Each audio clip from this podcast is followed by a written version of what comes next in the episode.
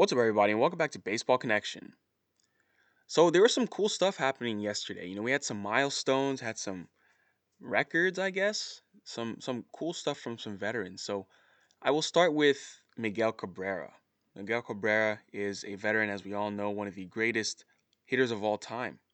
He's closing in on 500 homers. He's closing in on 3,000 hits. He hit his 499th career home run yesterday to spark a Tigers victory over the Orioles yesterday in Baltimore. So he's one away from joining the 500 homer club. And that's huge. That's huge. Um, you know, it's funny because today is the finale of the series, being Thursday. Last night, AJ Hinch said that they were going to play him today to let him go for it, but now we're hearing that no, he's going to sit and they're saying it's due to the heat index that after he played the first two games at first, they don't want him to be out there playing first base again if it's too hot. I mean, that's rubbish. Obviously, what they want to do is that they want Miggy to hit number 500 at home because they're going back home to start a six game homestand in Detroit. So obviously that'll sell some more tickets and it'll be more special if he reaches that milestone in front of the home crowd. That's what's obviously happening here, and you know we're rooting for that to happen. You know that's great for everybody involved. Um, so yeah, I mean 499 home runs for Miguel Cabrera. Uh, he also lined a sacrifice fly to right in the sixth, and he completed a three-hit, two RBI game. And he's always hit the ball well in Baltimore. I mean, Miggy's hit the ball well everywhere, so it's not really a, a surprise. But he does have 12 homers and 41 RBIs in 40 games in Baltimore. So, yeah, he took a one-two curveball from Matt Harvey and deposited into deposited it into the Orioles bullpen in left center field. Tarik Skubal started for the Tigers. He struck out six over six innings, and he was six scoreless innings. So he's posted back-to-back scoreless outings after he had five clean frames against Boston last week Thursday. So good stuff.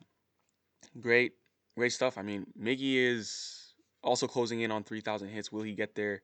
I think, I think he's about 50 hits away or so. Um, will he get there this year? That's kind of a lot, you know, because they only have 46 games left, and he's sitting today, so 45 games at most. But um, at least he'll get 500 in, in all likelihood. Honestly, he'll probably get it in this upcoming homestand for the Tigers, and the fans will get to see that. The other veteran doing his thing was Adam Wainwright. So Adam Wainwright continues to impress, continues to impress a lot of people this year. He's 39 years old. He's turning 37 very soon, and he threw a Maddux. You know, a Maddux. So it was a four nothing win over the Pirates. 88 pitches in a shutout victory, two hits, and he even went two for four at the plate with an RBI of his own. I mean, this is his first Maddux. So what is a Maddux? You're probably wondering. Well, it's named after Greg Maddux. It's when a pitcher tosses a complete game shutout on fewer than 100 pitches. This was actually the first time Adam Wainwright has done this in his storied career. It's his 27th career complete game. It's his third complete game of the season. It's his 11th career shutout, his first Maddux. First time he did it in less than 100 pitches. He did it in 88 pitches yesterday. And this is someone who turns 40 at the end of this month. And he's still going, going strong, throwing to Yadi Molina. That battery, you know, that's that's it's a legendary battery. But I mean, we also have to give a shout out to Harrison Bader. Harrison Bader was putting on a show in center field. He was making diving catches left and right, and he was keeping balls off the grass there, and he was taking care of his pitcher. Obviously, um, every pitcher is going to appreciate that.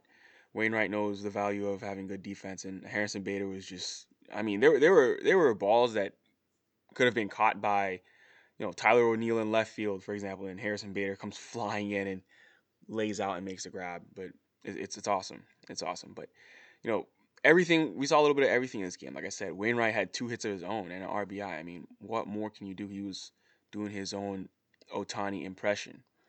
Wainwright's always been a good hitting pitcher, though in his long and storied career, he he's he's been known to, you know, to swing the bat a little bit.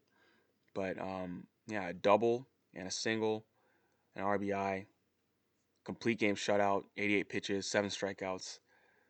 Give give the give the uh, man of the match award to Mr. Adam Wainwright. In other news, do you guys remember Chris Davis? No, not that one. Not that one. Yeah, I'm kidding. Chris Davis of the Orioles, not KD. Chris Davis, that that was formerly with the Athletics, but CD, who was with the Orioles. Well, he has now announced his retirement. He announced his retirement from baseball, issued a statement through the team saying that he informed the, you know, after extended time dealing with my injury and recent hip surgery, I informed the Orioles about my decision to retire effective today. And then, you know, basically a little bit more saying thank you and all that. I mean, he still has one year remaining on his contract. His contract was actually a franchise record seven year, $161 million deal. He's owed $23 million next year, and apparently he's still going to receive that salary as you know to pay out that final year. You know, I've never, I don't know if I've heard of that before. You probably just reached some agreement because usually if you retire, that means you're forfeiting, you know, you're forfeiting that salary. But obviously, you know, the the Orioles probably decided to, you know, make it good by him because he was hurt or something. Not really too sure, but there's probably going to be some restructuring, some kind of deferrals, so that it's not going to hit them too hard on the books next year. But it already had a lot. That contract already had a lot of deferrals originally. Um, you know, six million of that twenty three million was already going to be pushed out, and he was going to receive you know some payments, you know, every year for almost a decade apparently. Uh, more than that. It says from 2023 all the way to 2037. So he's gonna get some kind of deferrals, and they're gonna restructure it. It's funny because this might end up being some kind of Bobby Bonilla deal with all the way we're seeing this. I mean, he's gonna be receiving some some form of payments all the way to through 2037. So yeah, that's that's a lot. But anyway, he'll get he'll get his money at the end of the day. It is what it is. And he signed the contract, he earned it. But this dude was I mean, he had for for about three years there, he had a, a stronghold on you know the major league home run title. I mean, he led the major leagues in homers twice. 53 in 2013, 47 2015. You know, had one year in between there. It was still good. But he was baseball's top home run hitter by a pretty wide margin in the four years leading up to that. From 2012 to 2015, he had 159 home runs. You know, yeah, strikeouts were obviously a concern for him, and he obviously fell off really hard after that stretch. And he, I mean, famously hit, you know, below 200 and was over the longest stretch. Had a bunch of like, you know, um, undesirable records there at the end, but it is what it is. It is what it is. And the Orioles are rebuilding. They're trying to be relevant again, and he's not going to be part of it because he's retired. But hopefully, Adley Rutschman or one of these prospect, you know, Grayson Rodriguez, you know, pitching prospect, one of these guys becomes a new face of their franchise in the coming years. But we shall see. We shall see. So we have the Field of Dreams game tonight. That's to be uh, that's been marketed and hyped big time. It's, well, Yankees versus White Sox in a cornfield in Iowa. You know, it's based on that movie Field of Dreams. They're playing at that site.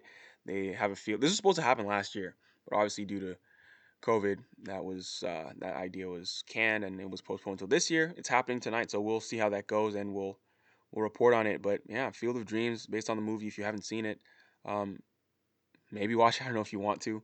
Um, I, I watched it a long time when I was much younger, but um, still a cool thing. But that's going to do it for today. If you enjoyed this, please share it with someone who'd be interested, and we'll see you next time on Baseball Connection.